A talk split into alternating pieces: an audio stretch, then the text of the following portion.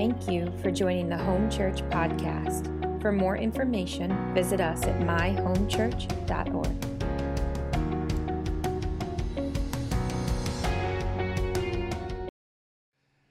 I love being with you guys. oh, it's so good. Beautiful. Well, I want to. Uh, I, want to. I want to just share a few things. I'll probably change it up a little bit, um, but I, but I do want to get a few things off my heart this morning. That's just connected to where we've been over the last few weeks, and actually even some things that Don was just praying of faithfulness to our assignments. Um, there's just a connection to I think where we're going today. And uh, over the last few weeks, I've really been stirred since this new year on the the return of the Lord and the coming of our King.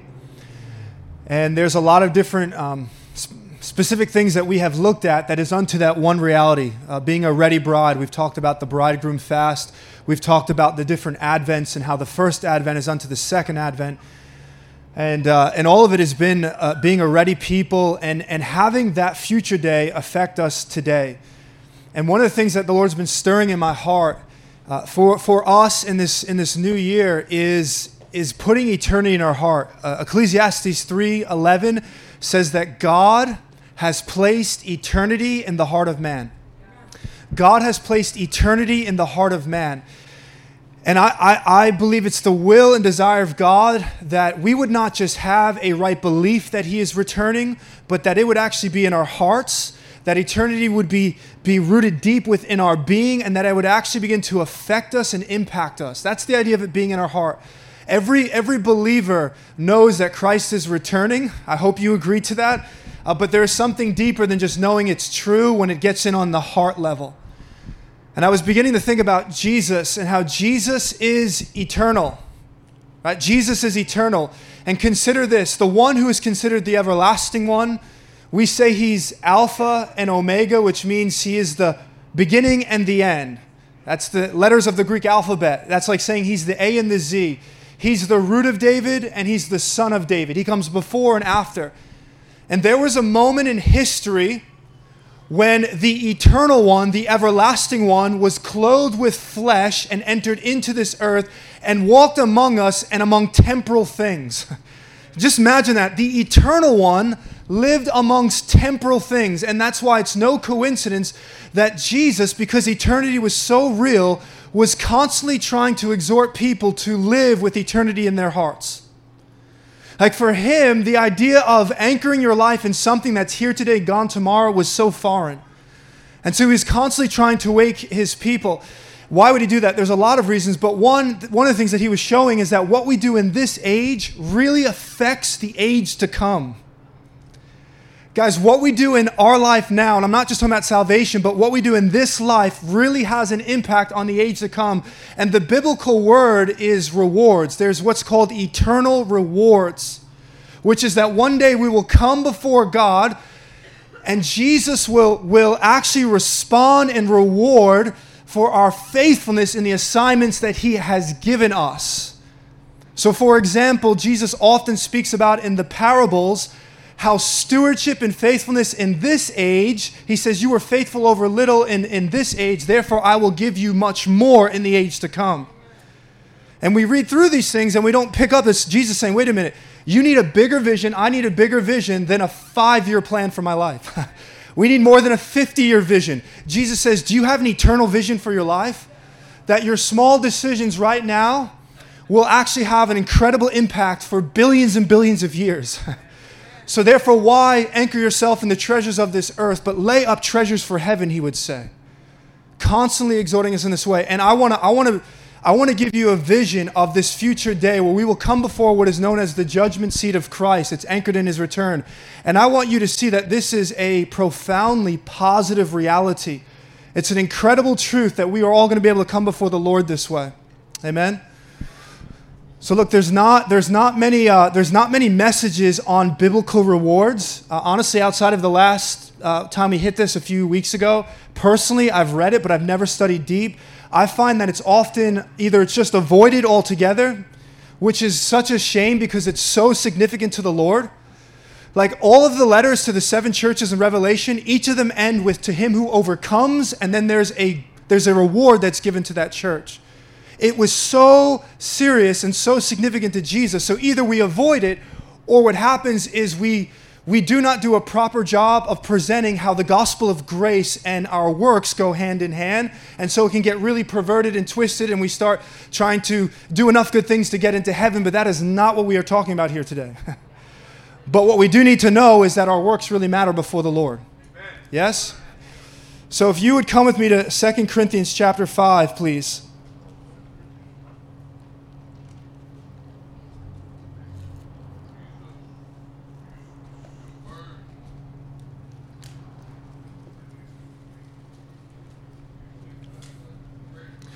I really believe what we're talking about over these next few minutes has the ability to mature us so deeply I believe it has an ability to foster a faithfulness in our hearts to the assignments that God has given us. Now, ultimately, my desire is to actually take us into Revelation 22, and if we have time, we'll look at 1 Corinthians 3, where we'll really break open the specific things about these rewards. But I know that this topic is really so foreign, and so I just want to really quick give you a vision of what the Bible calls the judgment seat of Christ. And then from there, we'll be able to unpack these rewards. And so I'm going to read 2 Corinthians chapter 5 verse 10. You guys there? I really want you to see this. A few weeks ago I hit this, but I, I want to highlight it, make sure we're on the same page. So just stay with me, guys. I'm really asking you to do that because I know there's a lot of misconceptions and thoughts, and I believe God's going to break those things off. So 2 Corinthians chapter 5 verse 10, Paul says this, "For we must all appear." Everyone say all. we must all, now, uh, Paul is speaking to believers, and he says, For we must all appear before the judgment seat of Christ, so that each one may receive what is due. That's speaking of rewards. They will receive what is due for what he has done in the body, whether good or, or bad. So here's, here's the foundations, and then we're going to move into this.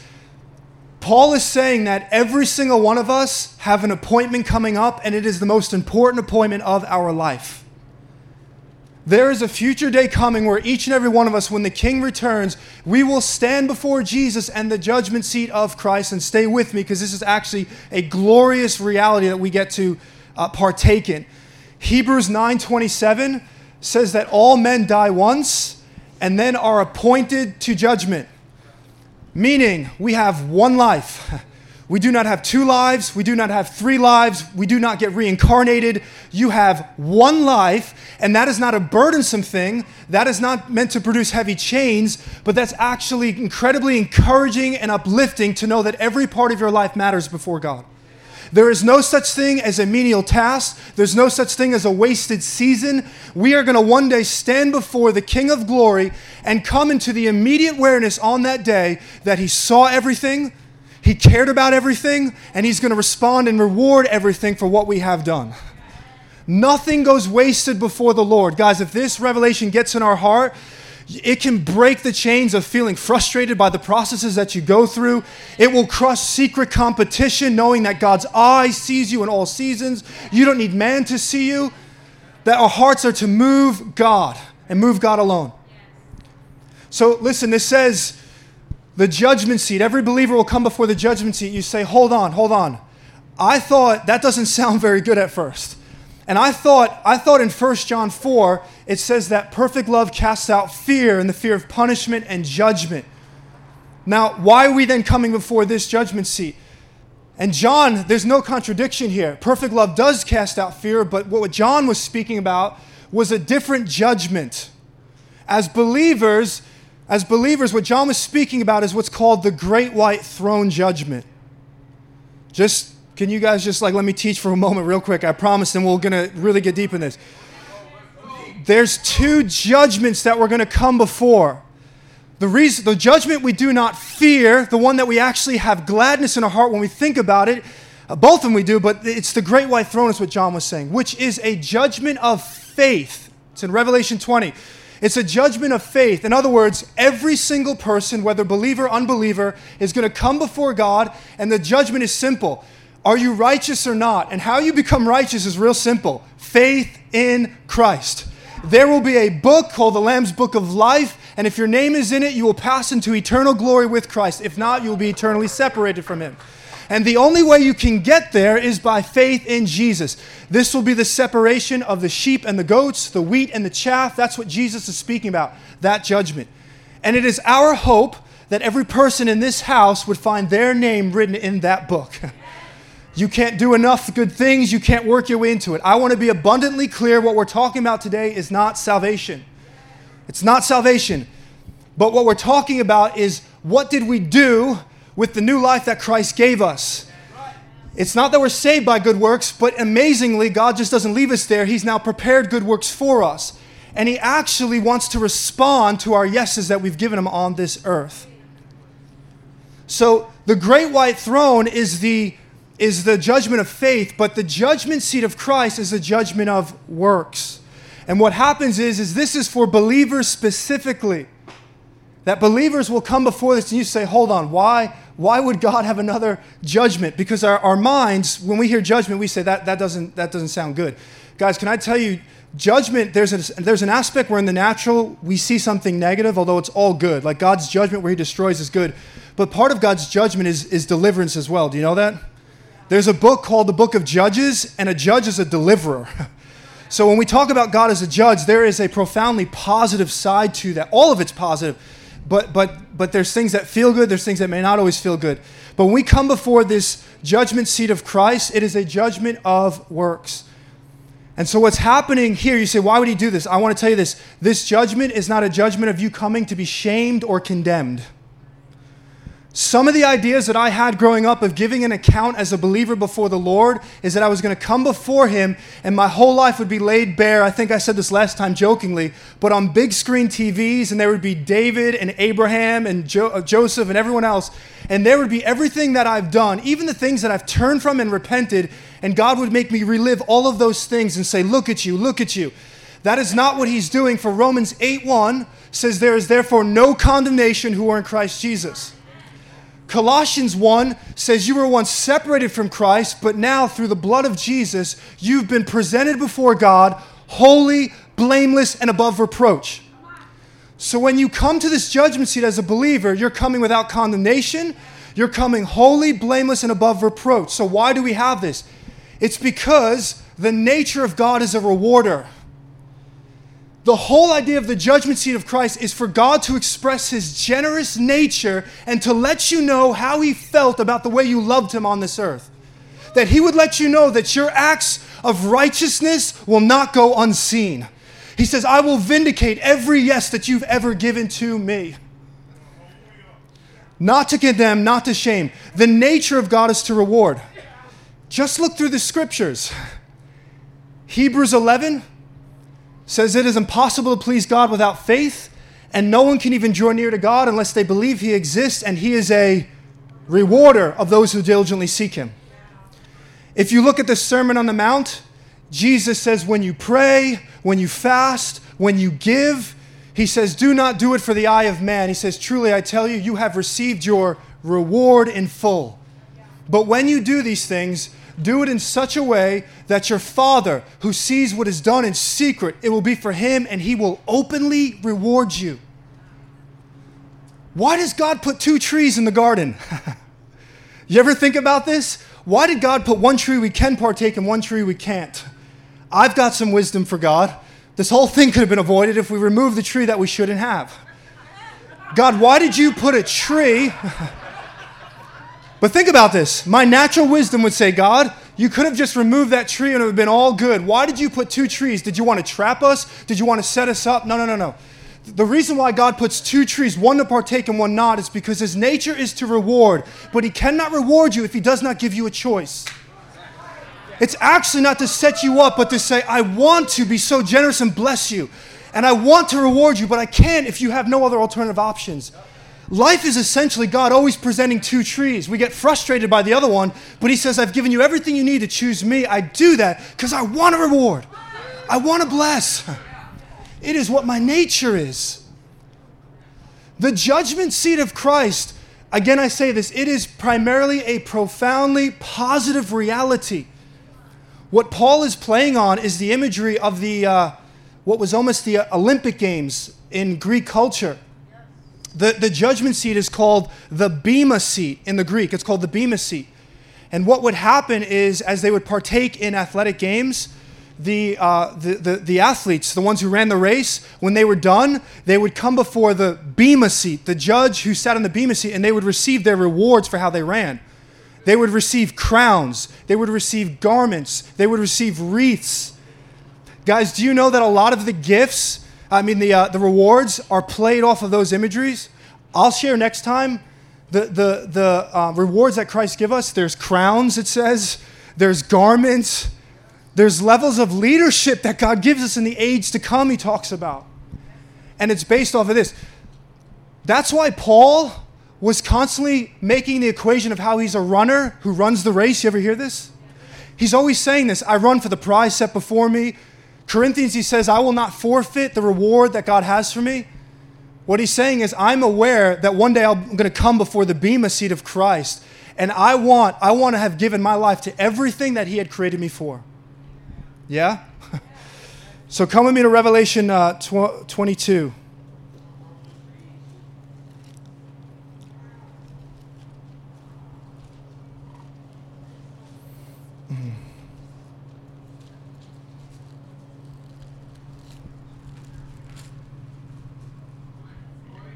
22, 22. You got it.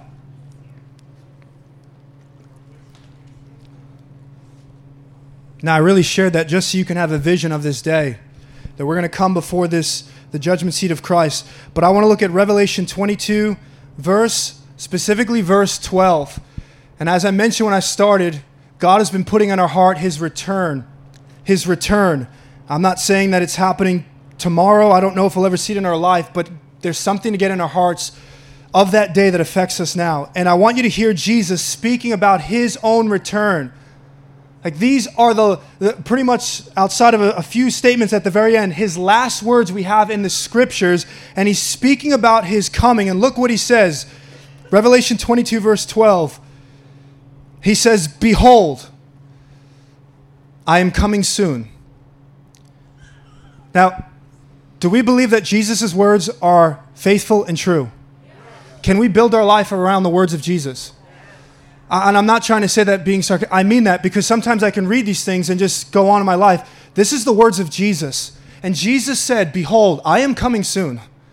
You say, well, it's 2,000 years ago. Yeah, well, a 1,000 years is like a day to the Lord.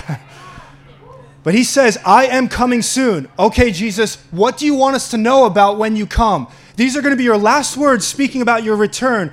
You could share anything about what's going to happen when you come back. What do you want us to know? And look what he says Behold, I am coming soon bringing my recompense or rewards with me to repay each one for what he has done. So the Lord says, Here's what I want you guys to know I am coming soon. And one of the key things I want you to know is when I come, I am coming with rewards in my hand for my people. And I will repay them, each of them, for what they have done. And so, if we're going to be a bridal generation who's a ready bride for the Lord, we must know that when He comes back, He's coming with rewards, and then we must have the revelation of what that means. For if we're truly going to be ready, we're going to understand that He's coming back as a rewarder. And there's a few things that just gripped my heart from this that I want to I want to encourage you with. Number one is that these rewards, it's not some cold exchange, guys. It's not some weird like business transaction where he says, "Well, you did ABC, so here's XYZ." For Revelation 22, the context is a bridegroom king coming back for his bride. And so what you have is a bridegroom partner coming back and openly expressing how he felt about our obedience and our small yeses to him on this earth. The rewards of Christ are Christ expressing to us how he felt about the way we loved him on this earth. the rewards of Christ are tangible expressions of his affirmation for us. In other words, when we come before the Lord, he will say, Well done, my good and faithful servant. And then he will also give rewards that will further express the way he felt about the way we loved him on the earth. and here's what's amazing is that we were wired and created to long for his affirmation and love. We actually find deeper delight in him when he affirms us, which means these rewards will not lead us to puff up our chest and boast in ourselves, but they will actually cause us to fall on our knees even more and worship and glorify him. For we love to hear our Father say, You did a good job. and the rewards will be, This is how I felt about the way you love me. Guys, no matter what, if you don't have any recognition for man, if you never get a title, if you never if you never get seen by anyone, God wants us to know with this revelation that your whole life is before Him and you have the ability to move the heart of God. The smallest of things move God's heart. Which means when you pray for someone else's breakthrough and they don't even know about it, God says, I see it, and it blesses me. When you go and look after the needy and no one else sees it, God says, I see it, and it moves my heart. When you're fasting on behalf of someone else and no one else knows about it, God says, I see it. The smallest of things, every little detail, God takes notice of your life. Don said this before. Jesus said in Matthew 10 42, even the small cups of cold water, Jesus told his disciples, Truly I tell you, even those things, you will not lose your reward when it's done in my name.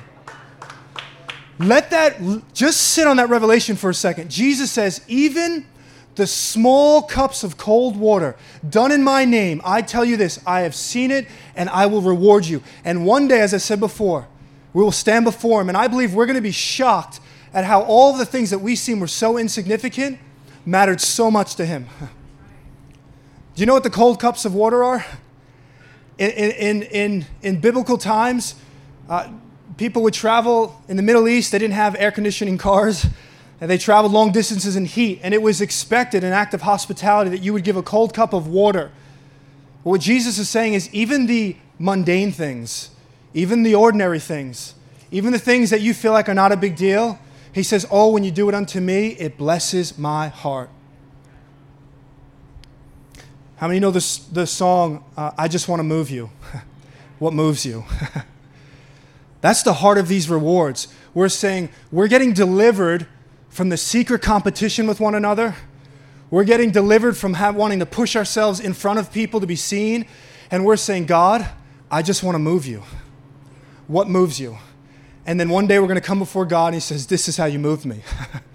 and He's going to reward for the things that we have done. These rewards are not only a part of a love exchange, but I want you to see this. It says He's going to repay each one, each one, which means the rewards of Christ are personal and intimate. Do you know that God is so personally connected to your specific storyline? Everyone in this tent has a specific calling. You have a specific mandate, purposes, plans, put whatever word you want there. But God has created you for something unique. And when we come before the Lord, He's not holding us to some universal general standard.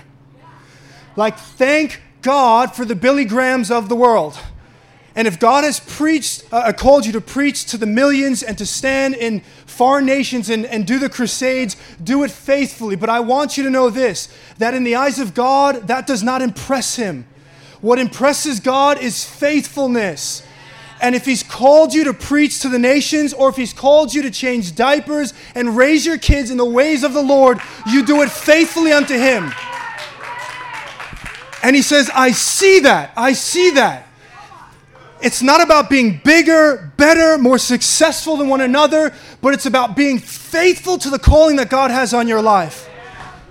He says in the parable of the talents, Well done, my good and successful servant, influential servant.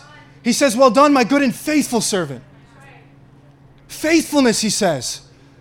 And do you know in that, in that parable, he gives five talents, two talents, and one talent. And these talents represent, uh, that's actually a monetary value, but I think it speaks to that how God bestows different just graces and callings on people's lives. And some have five talents. In the natural, you say, wow, look at this person. Some in the natural, you say two, they don't seem as gifted. But do you know that the one who had five and two talents were both faithful to their assignments?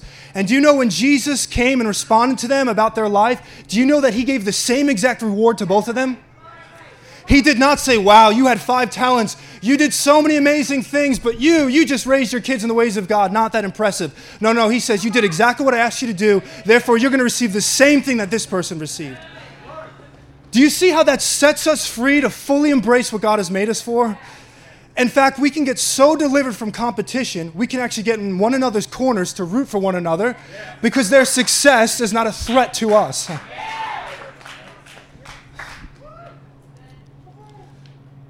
And then he says this another thing not only are they personal and intimate, but it says he's going to repay each one, very important, for what he has done. So, what is the nature of these rewards? What is God actually responding to?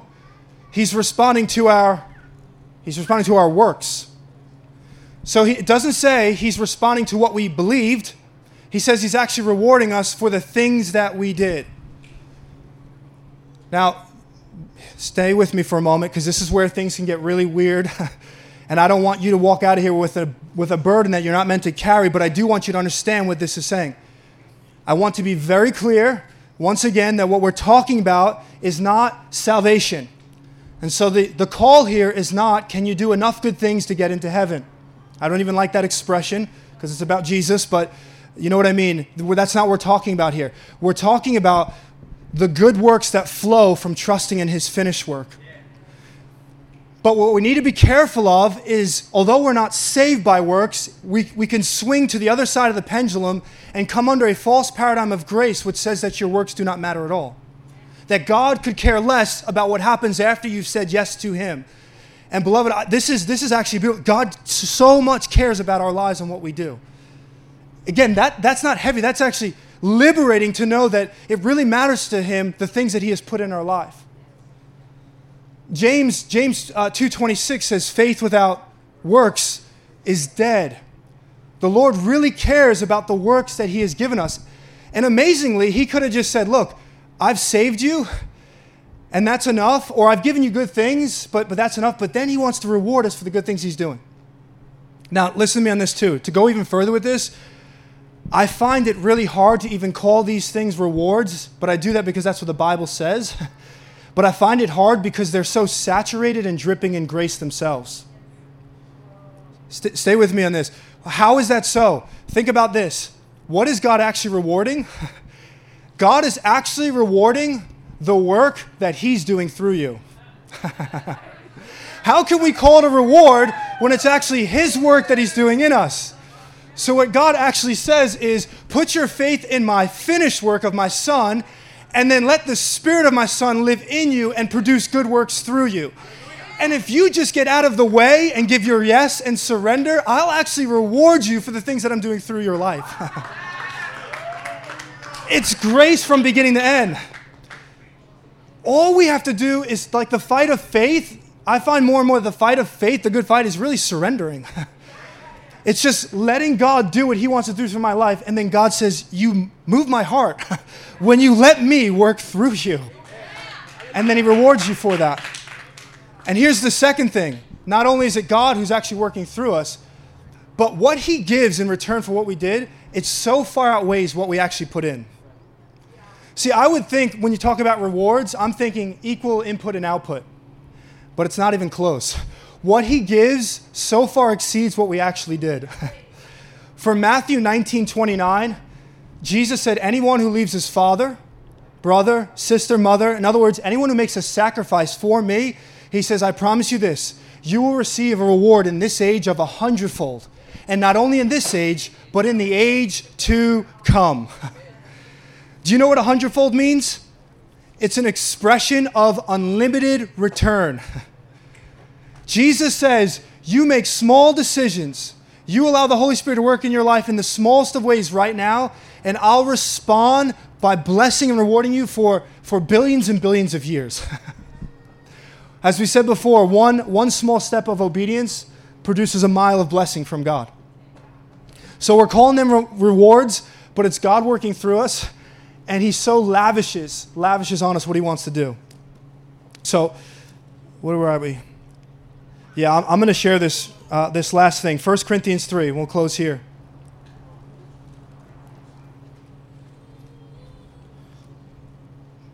Are you guys tracking with me right now? I want to open up to 1 Corinthians chapter 3, please. It's like a strong wind that's blowing my Bible. Yeah.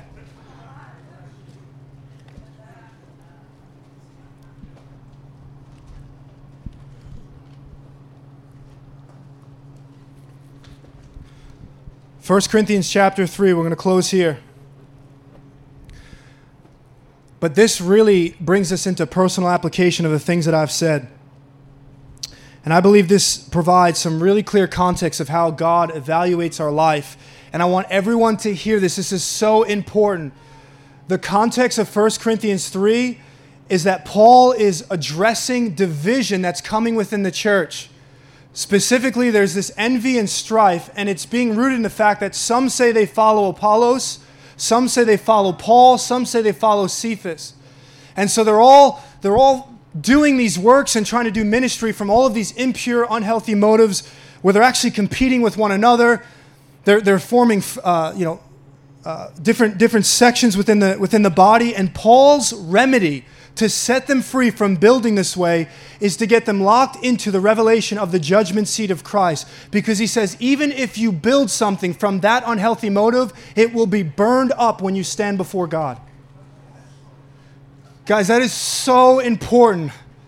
He says, why, basically, say, why would you waste your time building from that place when it will not even be able to stand? 60 years of building things through wrong motives in a moment before God will be burned up. And so pick it up in verse 10. It says, hear, hear this close. He says, according to the grace of God given to me, that's important. So this is grace he starts in. Like a skilled master builder, I laid a foundation, and someone else is building upon it. Let each one take care how he builds upon it. And here's the key right here, verse 11. This is such an important verse. For no one can lay a foundation other than that which is laid, which is Jesus Christ. So the first thing Paul says is, By grace I have laid a foundation, and the foundation is Christ. Everyone take a deep breath. if you are in Christ, you are resting in the free gift of righteousness. Your foundation is the grace of God, it's Jesus Christ, and no man can ever add to it or take it away. Paul says, You are rooted in a firm foundation. I repeat again, what we are talking about today is not a matter of can you do enough things to get saved. Paul says, You are resting in the finished work of Jesus. But then he does make an important statement that we can build off of this foundation, which is our life works. And so, verse 12, he says, Now, if anyone builds on the foundation with gold, silver, precious stones, wood, hay, straw, Verse 13, listen, each one's work will become manifest, for the day will disclose it. What is that? The judgment seat of Christ's day. He says, Be careful how you build, for there is a day coming when all of your life works are going to be made manifest. In other words, what you did it for and why you did it is going to be openly exposed before the Lord. How? He says in the second part of verse 13, because it will be revealed by fire. And the fire will test what sort of work each one has done. Verse 14, if the work that anyone has built on the foundation survives, he will receive a reward. So Paul says there's a day coming when we'll come before the Lord, and he says, all of our life works will be laid bare before the Lord because the eternal purifier of God will touch it. The thousands and thousands of decisions we made in a moment will be manifest because God's fire will touch it. And when the Lord's fire touches it, it will essentially ask one question Who did you do it for? Why did you do it? What were you building it for? Was it to be seen? Was it for the praise of man? And Paul's giving an image that I have. It's like us carrying our life works and we're going to pass through a firewall. not a waterfall, but a firefall. and when we come through it, on the other side, that which was pure will remain and he will reward, but that which is not, he says, will be burned up. For fire does not destroy gold, but it reveals it. That which has been built by hay and straw will be, built, will be burned up in a moment. 50, 60 years of some things that was just done with the, man, the, the, the, motives of look at me. Jesus was a stepping stone really for my own brand and name. Those stuff will be destroyed, guys. This is, this is the words of the Lord from his, from his word. Those things will not be able to last. But those that were for him, he says, you will receive a reward for that. And then verse 15 says this. We'll leave it here. He says, if anyone's work is burned up, he will suffer loss, though he himself will be saved, but only as through the fire. So Paul says, I'm not talking again about your salvation. He says, but you will receive loss. What do I mean by that? The judgment seat of Christ, there's no condemnation, there's no shame, but hear me. The Bible says there can be loss.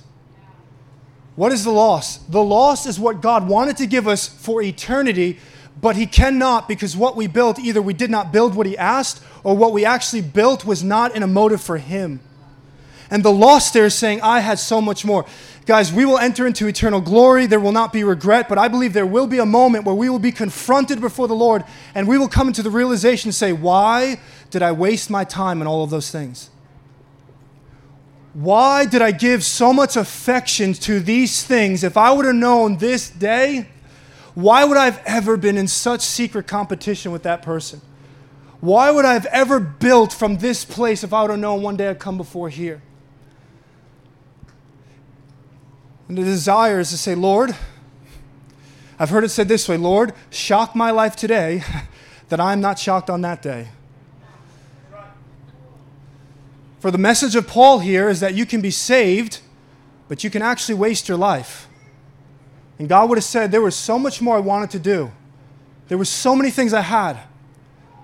But you did not do those things. And I believe that I really do believe the Lord wants to wants to just come and, and pierce our hearts with this revelation that you would be encouraged, that you would be strengthened to live so faithful in the things that he has asked you to do. That when we stand on that day, there would be such a confidence that everything he's given us, we've said yes to, we've said yes for him. Amen. Yeah, I'm going to I'm going to ask the worship team to come up if you would.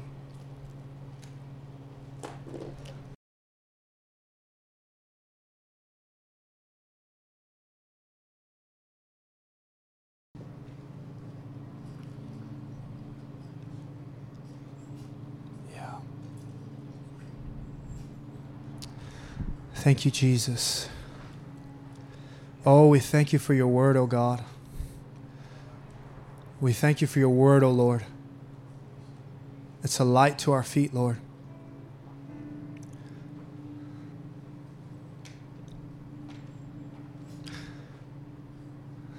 God, we want to be a house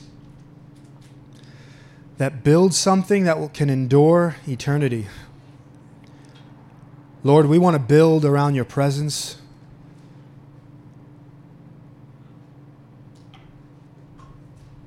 God, we don't want to just entertain the lost, but we want to build something that is for you, unto you, because of you, that moves you, that blesses you. And Lord, we want it with our individual lives as well. And so we're asking right now, Holy Spirit, would you would you put your finger on things in our life?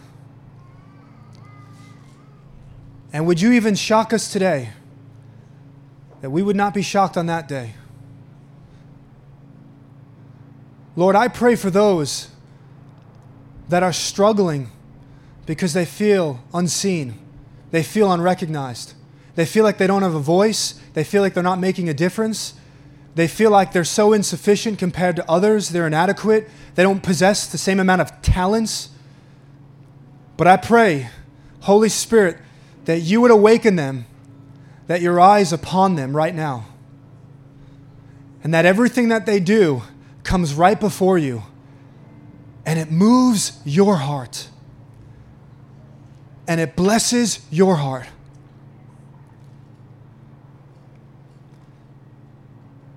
So, God, I ask that you would put eternity into our hearts and that you would put this day into our hearts. Would you seal this day into our hearts? That in greater measures, faithfulness, faithfulness would abound. Lord, I pray for those who have been struggling with their life assignments. Oh, would you put a faithfulness in their heart that one day they're going to come before the King of glory and they're going to lock eyes with a man of love. And you're going to stare right into him and they're going to affirm their life and said, I saw you raising your kids. I saw you witnessing to the lost. I saw you going to the places that no one saw. I saw you and it blessed me. Well done, my good and faithful servant. You've been faithful over little. Oh, enter into the joy of my kingdom, and now I will set you over much. Lord, I pray that you would break, break, break secret competition, break rivalries, God. Break the pull of this culture that it's always got to be bigger and better. But Lord, teach us to be content as a Mary. Lord, if you've called us to sit at your feet, Lord, if you called us to behold your face morning and night, God, Lord, if that's what you've asked this house to do, then we will do it faithfully, God. We will do it faithfully unto you. I pray this morning that you would break chains of striving, God. Chains of trying to push our way and make your plans go faster, God.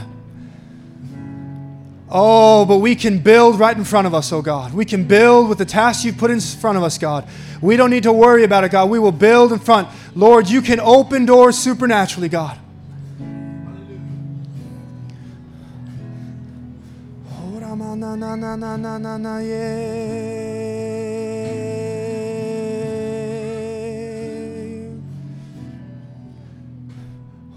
na na na na na yeah.